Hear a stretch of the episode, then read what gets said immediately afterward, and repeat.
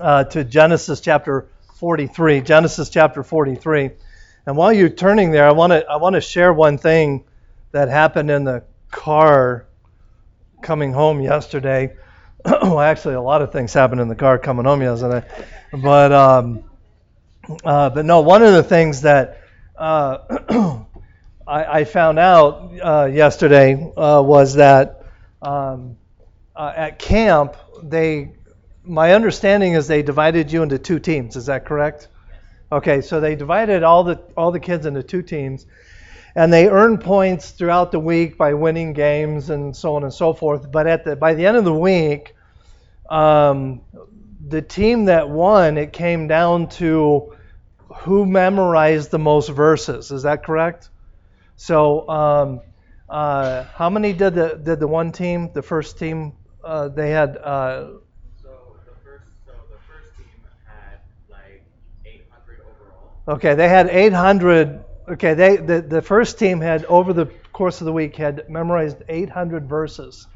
The other team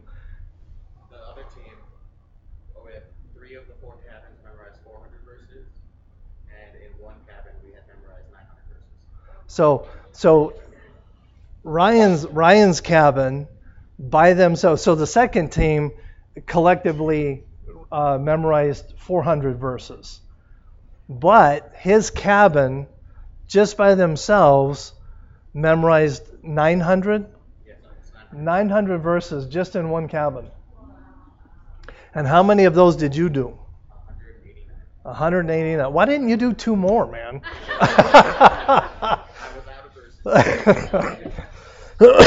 so anyway, listening to that come home, coming home and listening to that, boy, it just filled my heart. And um, because you know, camp is about having fun, um, but it's it's Christian camp is much more than just having fun, and it's it's transplanting the Word of God into hearts. And uh, I praise I praise God for that. So. Uh, we're running a little late, so I'm going to try and speed things up here as much as possible. Uh, I, I, was reading an article, and I, I, wanted to share this article with you. A few years ago, the San Diego Tribune uh, had, a, had a, a, story about two men uh, who were on trial for robbery. So during the questioning, an eyewitness to the robbery, um, the prosecutor asked the, wit- the witness a few questions. And he, the first question he asked, he says, Were you on scene at the robbery at the time it took place? And the witness said, uh, Yes, that is correct. The prosecutor then asked another question. He says, uh, You reported seeing a vehicle flee from the scene at a high rate of speed. Is that correct? Yes, that is correct. The next question did, Were you able to observe the occupants of the vehicle? Yes, I was. There were two men. And then, and those of you that have watched TV know that, you know, about then the prosecutor stands up straight and he says, And is those two people here in the courtroom today? And before the eyewitness could say anything, the two guys that had robbed the store raised their hands. needless to say, needless to say, the, it was over at that point. My point is this guilt can make people do really strange things. Guilt can make people do really strange things. As we continue our story here in Genesis chapter 43, uh, we talked about this a little bit last week, but the story takes a turn, and the emphasis is no longer so much on Joseph as it is on, on the brothers. And uh, Joseph, uh, or excuse me, uh, Judah uh, finally steps up to the plate and takes takes charge, or takes responsibility, if you would. Uh, and he finally convinces his father, Jacob, to allow Benjamin to make the trip to Egypt. But as I was thinking about this and kind of working through the process, as they approached Egypt, they were going to encounter three major obstacles. Okay, so those of you that are familiar with the story, I, I, don't have time to go back and tell the whole story. But anyway, the three obstacles that they were going to face is the first one is how were they going to explain the money that was in their sacks? That's obstacle number one. The second obstacle is how were they going to secure Simeon's release? And then the third obstacle that they were all very worried about was Benjamin's protection.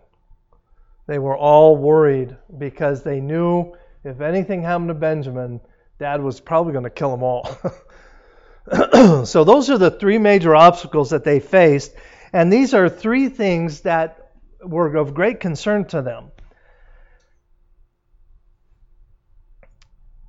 Unfortunately, when we get in difficult situations, well, I say unfortunately, that, that, that's not true. When, when we get into uh, difficult situations, two things can happen. They can make us better or they can make us bitter.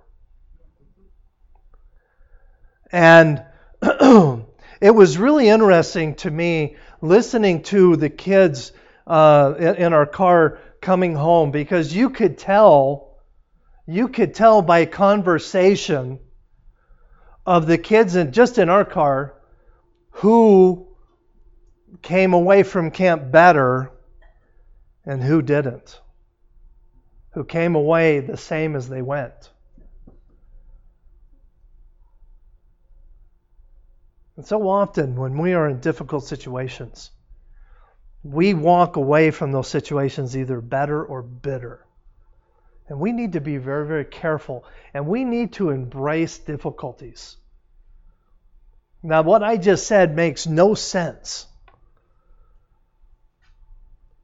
But as I started thinking about it, I, I, I thought about something. I thought, you know, what? Ha- okay, so so Joseph or uh, Joseph's ten brothers, in, including Benjamin, make their way back to Egypt. Who is still in Egypt? Simeon. Uh, uh, yeah, okay. Simeon's in jail. How long has he been in jail? Over a year. Now, would you say that Simeon was in a difficult situation? I would. You know, here he is in Egypt and he's in prison. And I and I stopped and I as I was reading and I was kind of going through my, my thought process, I thought, I wonder if Simeon came out of prison better or bitter? And the Bible answered that question for me. In Genesis chapter 49, verses 5 to 7, it says, Simeon and Levi are brethren. okay, so so um, Genesis chapter 49, verses verse 5, Jacob is on his deathbed. And we talked about this, I think, last week or week before. Uh, well, wasn't last week because last week was anniversary. Anyway, you know what I mean. Um, and on his deathbed, he tells each of his 12 sons what to expect in the future. So here, uh, Jacob is on his deathbed and he's, and he's addressing Simeon and Levi, and he says, uh, They are brethren. Uh, instruments of cruelty are in their habitation. O my soul, Come not thou into their secret, unto their assembly, mine honor, be not thou united. For in their anger they slew a man, and in their uh, uh, self will they dig down a well. Cursed, cursed be their anger, for it was fierce, and their wrath, for it was cruel. I will divide them in Jacob uh, uh, uh, and scatter them in Israel. So, so basically, Simeon did not learn or walk away from his difficulty better. And, and, and as I was studying, I, God challenged my heart. And, you know, because to be perfectly honest, I'm human, okay? And I, I, I go through difficulties just like everybody else does. And I have to learn to embrace those difficulties and allow God to do a work in my heart and life because I want to come away from those situations being better, not bitter. In Genesis chapter 43, uh, let's, let's read verses 15 to verse 18. It says, Then, and the, the men took the presents, and they took double money in their hand, and Benjamin, and rose up and went down to Egypt and stood before Joseph. And when Joseph saw Benjamin with them, he said uh, to the ruler of his house, Bring these men home and uh, slay and make ready, for these men shall dine with me at noon. And the man did as Joseph bade, and the men uh, brought the men uh, into Joseph's house. And the men were afraid because they were brought into Joseph's house, and they said, Because of the money uh, that was returned in our, in our sacks at the first time, uh, are we brought in that we may seek occasion against us and fall upon us and take us for bondsmen and our asses. Let's pray. Dear Lord, thank you for this day and thank you for the time this morning in your word. And I ask, dear God, that this morning that the, the things that are said here this morning are things that you want said. Lord, help us and grow us to be more like you. For it's in Christ's name we pray. Amen. I want to start with a question Can guilt be a good thing? Yes. It can. It can.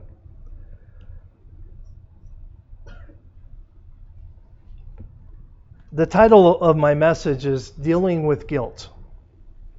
Dealing with guilt. And, and again, I want to say this I believe guilt can be a good thing. my first point is this boom, guilt can be a good thing. Isn't that clever? Hold your place in chapter 43, and I want to go back to chapter 37. Go back to chapter 37.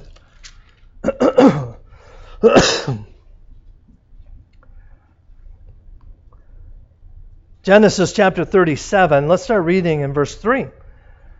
now Israel loved Joseph more than all his children because he was the son of his old age, and he made him a coat of many colors. And when his brethren saw that their father loved him more than all the brethren, they hated him and could not speak peaceably unto them. Uh, excuse me, un, unto him. And Joseph dreamed uh, a dream, and he told it his brethren, and they hated him yet the more. Look down to verse 18. And when they saw him afar off, even before he came near unto them, they conspired against him to slay him. And they said one to another, Behold, this dreamer cometh, because now, therefore, uh, come now, therefore, and let us slay him and cast him uh, into some pit, and uh, we will say, Some evil beast hath devoured him, and they, uh, excuse me, and we shall see what will become of his dreams. Look over verse 24 and verse 25. And they took him and cast him into a pit, and the pit was empty, and there was no water in it. And they sat down to eat bread. How, how cruel is that? They throw him into the pit with no water, and then they'd sit down and eat lunch. That's cold. Verse 25, and they sat down to eat bread, and they lifted up their eyes and, and took, uh, or excuse me, and looked, and beheld a company of Ishmaelites, and came, uh, came from uh, Gal- uh, Gilead with their camels bearing spices and balm and myrrh, going to carry it down to Egypt. So the story is, and hopefully you know the story. Uh, turn back to 42. But what happens is they sell Joseph. Uh, instead of killing him, they obviously they sell him to the Ishmaelites uh, as a slave, and the Ishmaelites carry him down to Egypt and and sell him, and then the, the rest of the story and so on and so forth. Look at chapter 42 because this is really really important. We just read that they took him, they threw him into the pit with no water, and then they sat down and ate lunch. Now, again, uh, to me, I read that and I think, man, that, that is cold. That, that is hard hearted. But they, they even, in chapter 42, look at verse 21, they even describe their own heart condition when they did this. Chapter 42, in verse 21, and they said one to another, We are very guilty concerning our brethren, in that we saw the anguish of his soul. And he besought us, they, he begged them not to do this thing. And we would not hear. Therefore is this distress come upon us. So, so even they themselves admit the fact that they were so, they hated him so much, they just wanted him dead.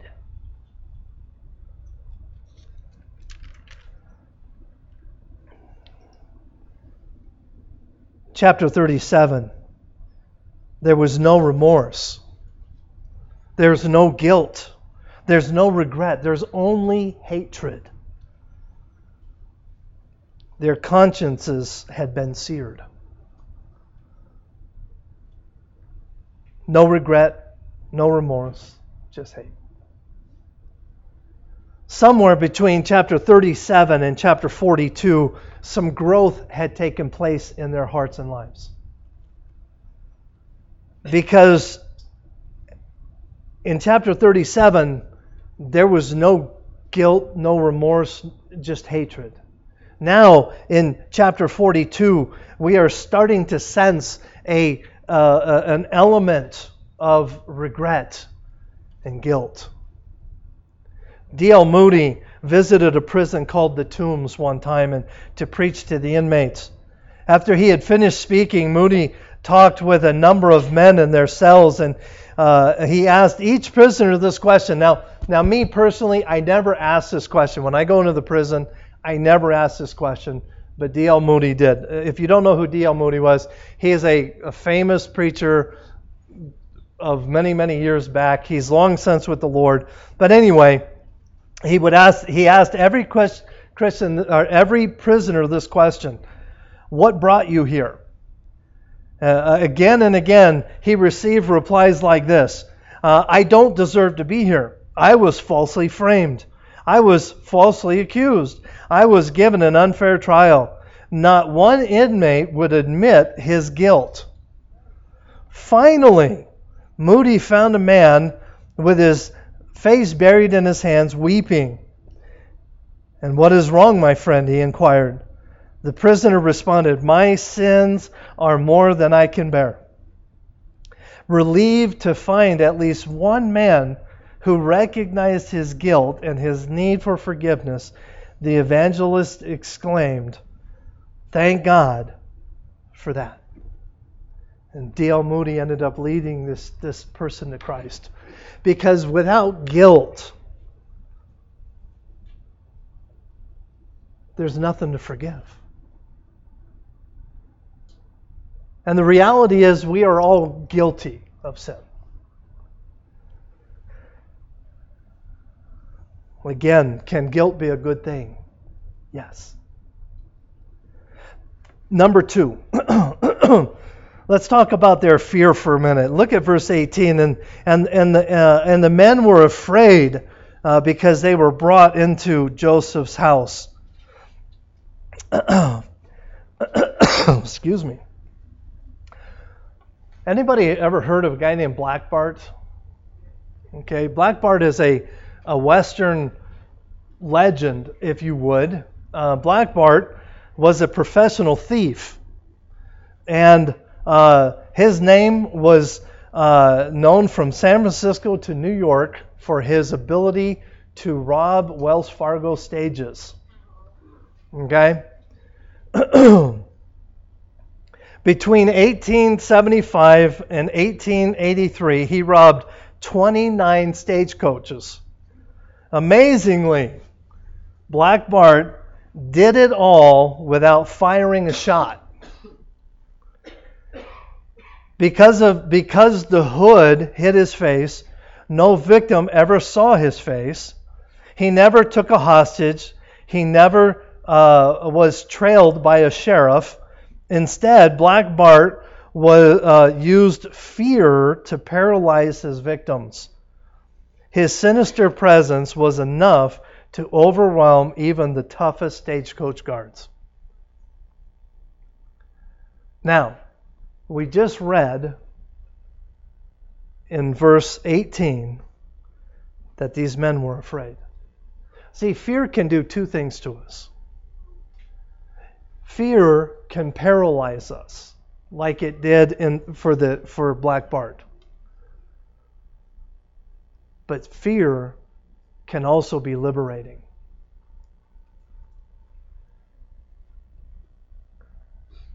These men felt fear, and I believe the fear that they felt was a liberating fear. Because you, you have to go back to Genesis, where we read earlier in, in, in Genesis 37, where these men feared nothing. All they did was hate. And now the fact that they get hit to this point, uh, they feared. What did they fear? They, they were fearful because when they had left, they were being accused of being spies. Now, now what, what, especially back then, but what do you think the, the penalty was for being a spy?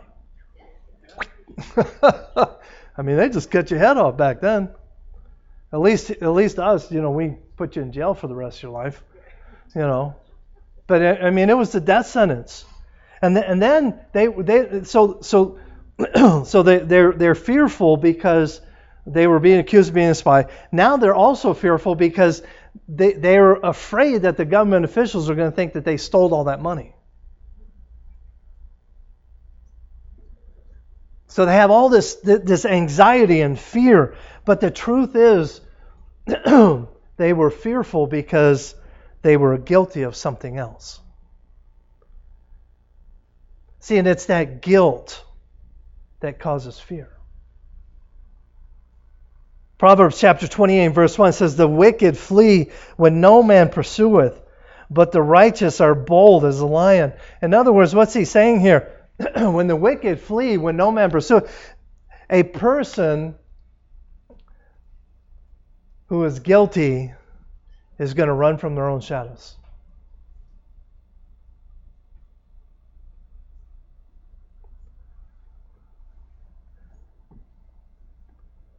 When we constantly hide things, we become paranoid, do we not? Defensive, accusatory. And the list could go on and on and on. 1 Peter chapter 3 verse 16. Having a good conscience that whereas they speaking evil of you as as of evildoers, they may be ashamed uh, that falsely accuse you uh, excuse me accuse your good uh, conversation in Christ. Acts chapter 4 and verse 16. And herein uh, do I exercise myself that have always a conscience void of offense toward God and toward men. Now,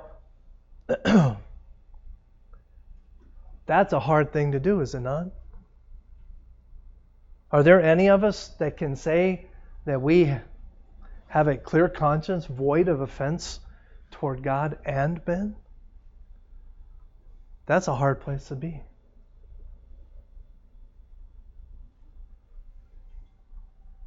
fear. Look at number three, point number three of their response. Look at verse 19. And they came near to the steward of Joseph's house, and they communed with him at the door of the house, and said, Oh, sir, we came indeed down at the first time to buy food. And it came to pass when we uh, came to the end that we opened our sacks, and behold, every man's money was in the mouth of his sack, our money uh, in full weight. And we have brought it again in our, in our hands uh, and other money have we brought down uh, in our hands to buy food. We cannot tell who put our money in our sacks. Their response, what you know, as I again as I started thinking about that, I, I, the first thing I thought, have you ever been caught doing something that you shouldn't have been doing? No, John's over here going, no. Okay. my mom is going to appreciate this story uh, because she laughs every time she thinks about it, and she probably knows the story I'm about to tell. Our family, the family rule was that you could not drive the family car to school until you were a senior in high school. And uh, we didn't live too far from the school, but this one day, I decided I was going to try and impress a girl that lived way far away. So I told her the day before, I said, Don't don't get on the bus. I'll take you home tomorrow. So that morning I got up and jumped in the car and took it to school, thinking I was going to give this girl a ride home. And so she missed her bus and, and I came out I came out after school and uh, we walked out into the parking lot and guess what? Car was gone. And I'm thought, somebody stole the car. Well, you can imagine what is racing through my head. I ain't even supposed to have the car. Okay? So so she she gets mad, you know, forget ever dating her. Okay, she's furious because she missed her bus. I don't even remember her name. Um, and so I, I, am thinking, I, I've got to go call the police because somebody stole the car. So I make my way to the school office, and I walk into the school office, and I said, um, "Yeah, I need to use the phone." And they said, "Well, you know, what do you need it for?" And you know, this is obviously before cell phones, okay? So as I'm flipping through a phone book, how many of you know what a phone book is? Okay, okay, all right. I'm flipping through the phone book, looking for the number to the police station, and I'm getting ready to dial the number on an old rotary phone, okay? Okay? And I'm getting, and I'm like, wait a minute. I wonder. So before I called the police, I called the house because my mom and dad were not supposed to be home. They're supposed to be at work. So I called the house, and my dad answers the phone. All he said was, hello, and I said, I'll be right home. Hung up the phone, and on the way from the school to the, to the house, guess what I was doing? No, I wasn't praying. I was trying to come up with a story. Something, you know, because I mean, you know, I, I was trying to come up with something.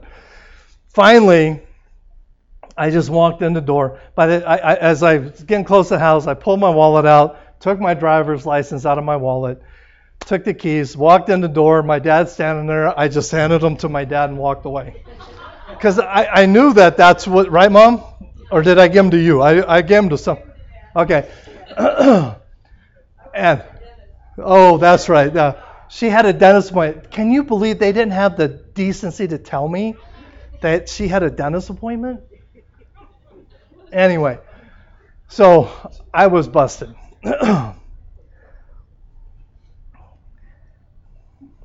and I can, as I was thinking about this, I was, I could just see these guys traveling from Canaan back to Egypt, the whole way rehearsing a story, something that they could tell to get an ally once they got to Egypt, because that's what they would need, right? Me, I had nothing. I mean, the girl was long gone. I mean, I could have at least drug her anyway. Um, But they, they had to rehearse this all the way down. What are we going to say? So as soon as they get into the house, what do they do?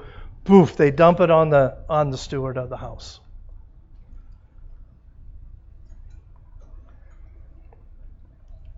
Now I want you to think about something. Here they are. They get down to Egypt. Joseph sees them coming and says, Okay, I want you to go home, fix an incredible meal because these guys are going to eat lunch with me. Okay?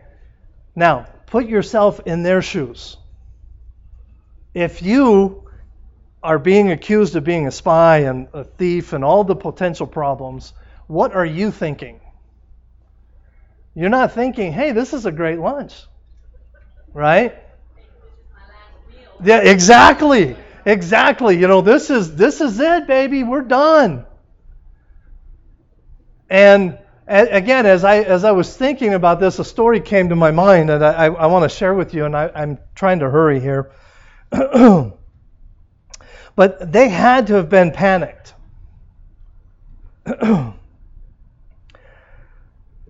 Can you imagine what was going through their minds? Why are we here? Okay, they're going to feed us a nice meal, then they're going to come out, put us in chains, turn us into slaves. They're going to kill us. I mean, everything negative, because that isn't that what we default to is the negative. So everything negative is going through their minds. As, again, as I was thinking about this, I, w- I, I was taken back to uh, when I was in the Navy. I was 19 years old. Uh, those of you in the mil- that were in the military, y'all know what an E3 is? Okay, an E3 is nothing. Okay, uh, E1 isn't what you are in boot camp. Okay, so I was just out of boot camp.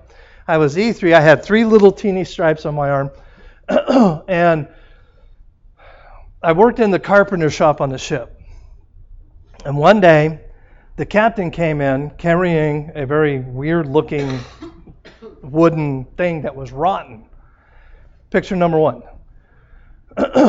the captain of our ship owned a boat very similar to this one. Okay?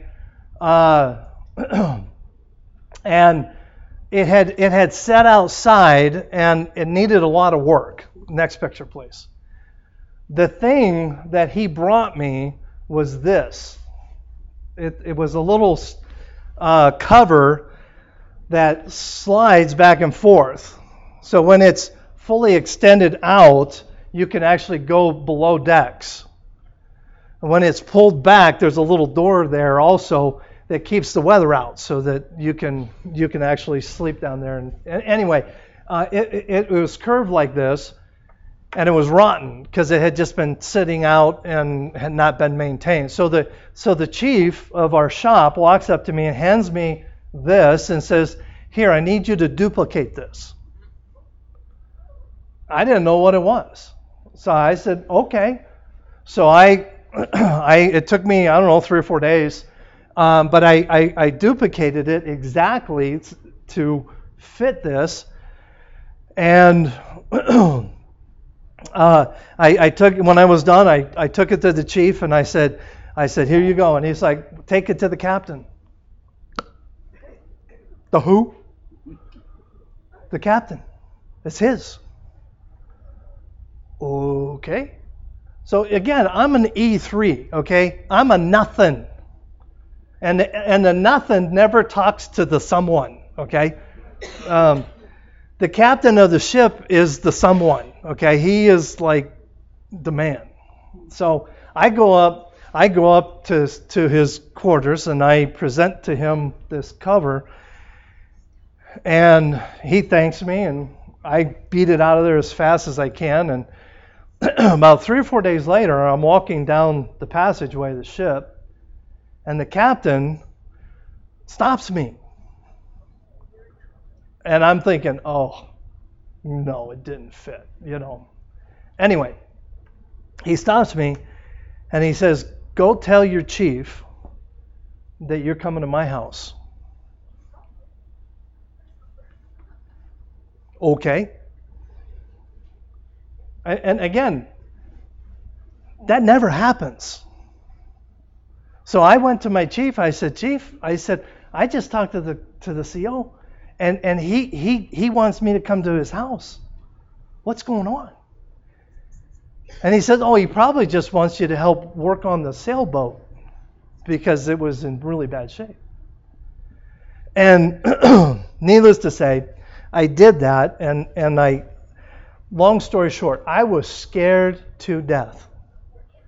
Driving between the ship not only I felt guilty because like I'm supposed to be working, but I'm I was scared to death. The the emotions that were going through. I mean, because I'm 19 years old, and this guy, those of you that understand, he's one step below an admiral.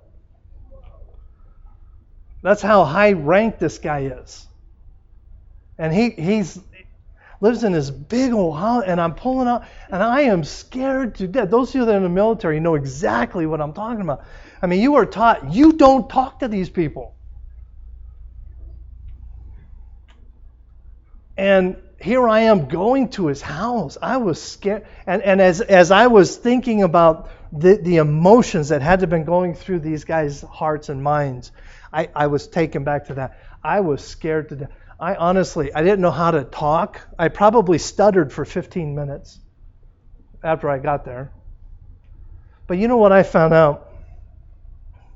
Off the ship, he's just a regular guy. But on the ship, he was my CO.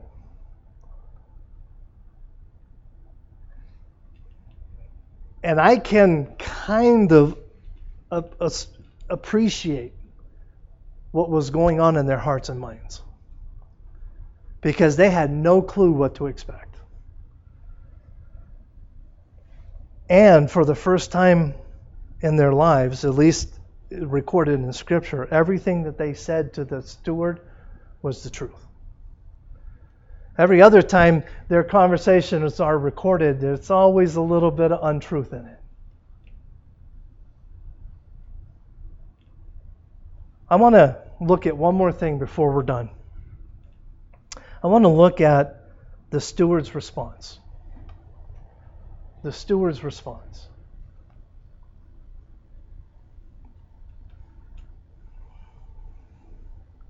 We'll talk more about this next week, but I just want to I, I just want to take a look at what the steward says to the to to the ten brothers.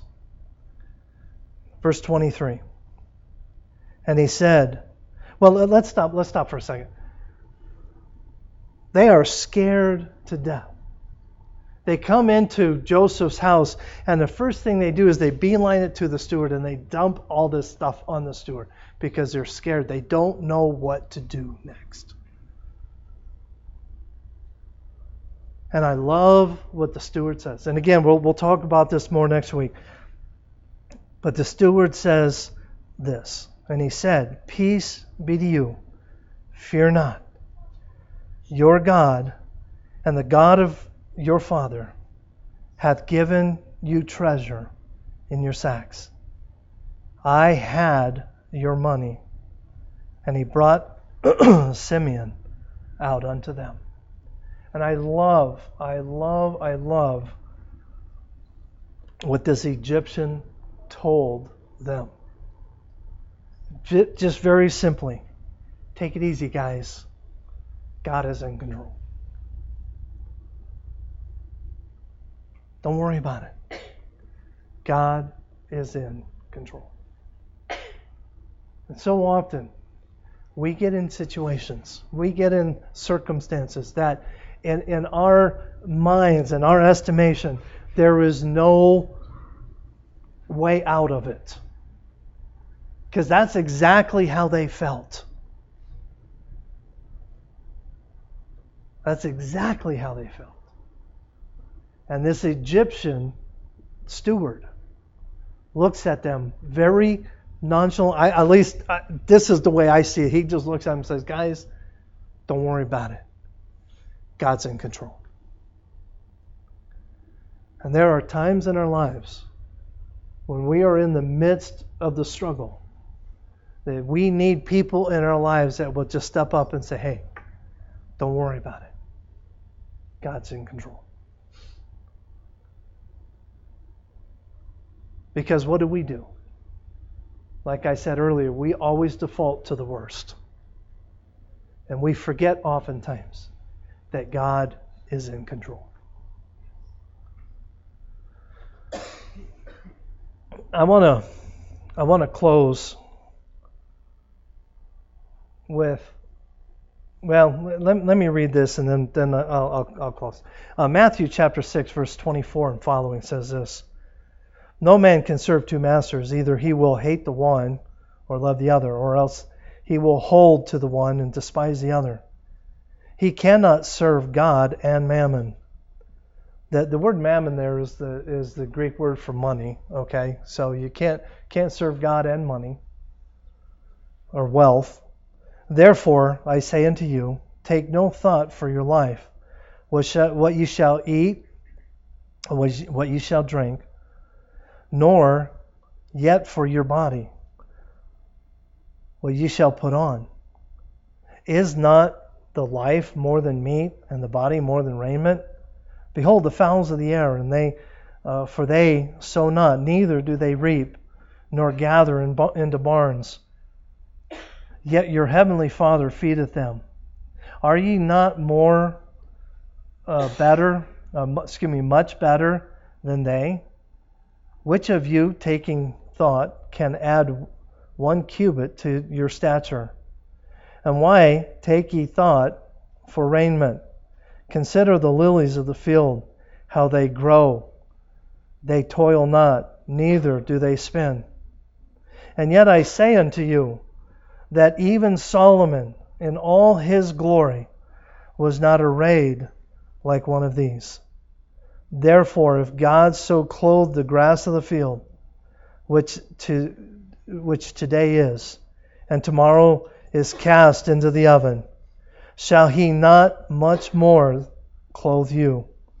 O ye of little faith, therefore take no thought, saying, What shall I eat, or what shall I drink? or whatsoever shall we be clothed. So often we are so consumed with the things of this world. And I love the response of the steward. Don't worry about it. God's in control. Because they were scared to death, and, uh, and, and he had to have sensed that. I remember that day when I came, when I finally, I, I got to the captain's house. I literally, I, I, I was, I, I was scared. I was scared to death, and I, and I could tell my the captain sensed it. And he just, he, I, I don't remember what he did, but he said or did something that put me right at ease, and I appreciated it so much. Sometimes it's just a simple word, it's just a simple act, something that we can do to help calm the spirit of somebody that's in the middle of it. I want to close with giving you a, a test of sorts.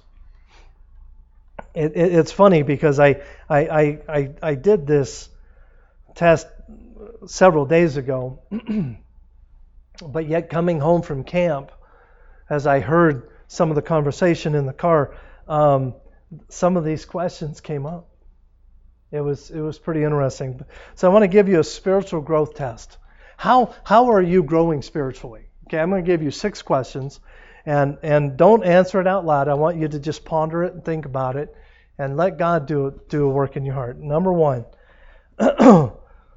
spiritual growth test. Number one, look at the people that you like to hang around with.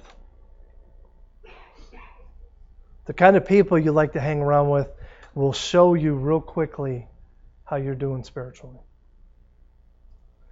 Second question Who would be on a list of people that influence your thinking? I'll tell you what, if that, if that list includes people coming out of Hollywood, you're in big trouble. You're in big trouble.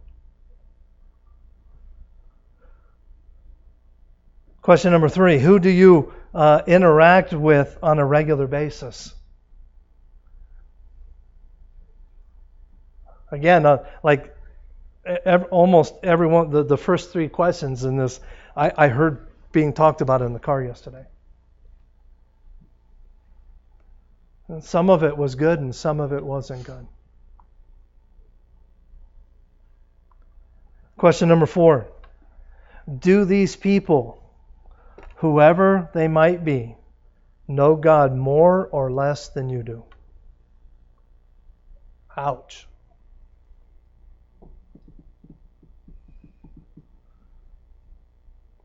Question number five Have their lives caused you to seek God more or pull you away from God? That's a telling question.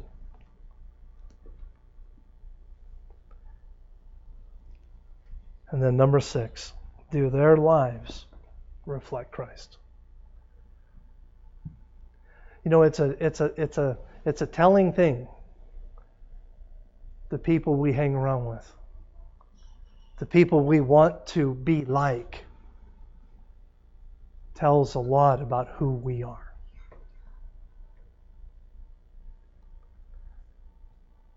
God used guilt and fear in the lives of Joseph's brothers to get them where they needed to be. And it took an Egyptian steward to help him put it all in perspective. That's an amazing thought. Sometimes, sometimes God can use people in our lives. Well, let me rephrase that. Often, often, often, God uses people in our lives. But who are you surrounding yourself with? Let's pray. Dear Lord, thank you. Thank you for your love and for the work you do in our lives. And Lord, I thank you for the this Egyptian steward that understood understood the, the precepts of God and was able to look at these men who were scared to death and say, It's okay, God's in control. Thank you for your love and the work that you do in our lives. And thank you for these young people who were able to go to camp this week. But Lord, work in our hearts. Help each of us to see our need to walk with you. With every